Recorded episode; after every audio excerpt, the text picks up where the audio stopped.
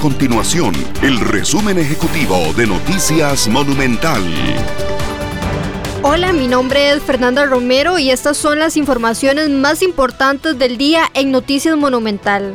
El cantón de Quepos está listo para una nueva temporada de avistamiento de ballenas. Esta zona busca reactivar la economía que ha sido fuertemente golpeada por la pandemia.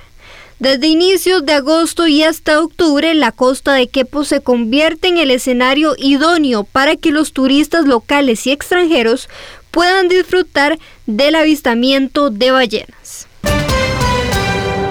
La ministra de Educación, Giselle Cruz, se resignó a perder más de 2 millones de colones que pagó de su propio bolsillo en abogados para defenderse de las multas que se le aplican cada vez que el gobierno se atrasa en la remuneración de pluses a educadores.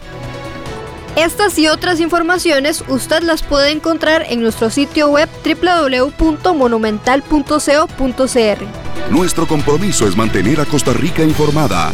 Esto fue el resumen ejecutivo de Noticias Monumental.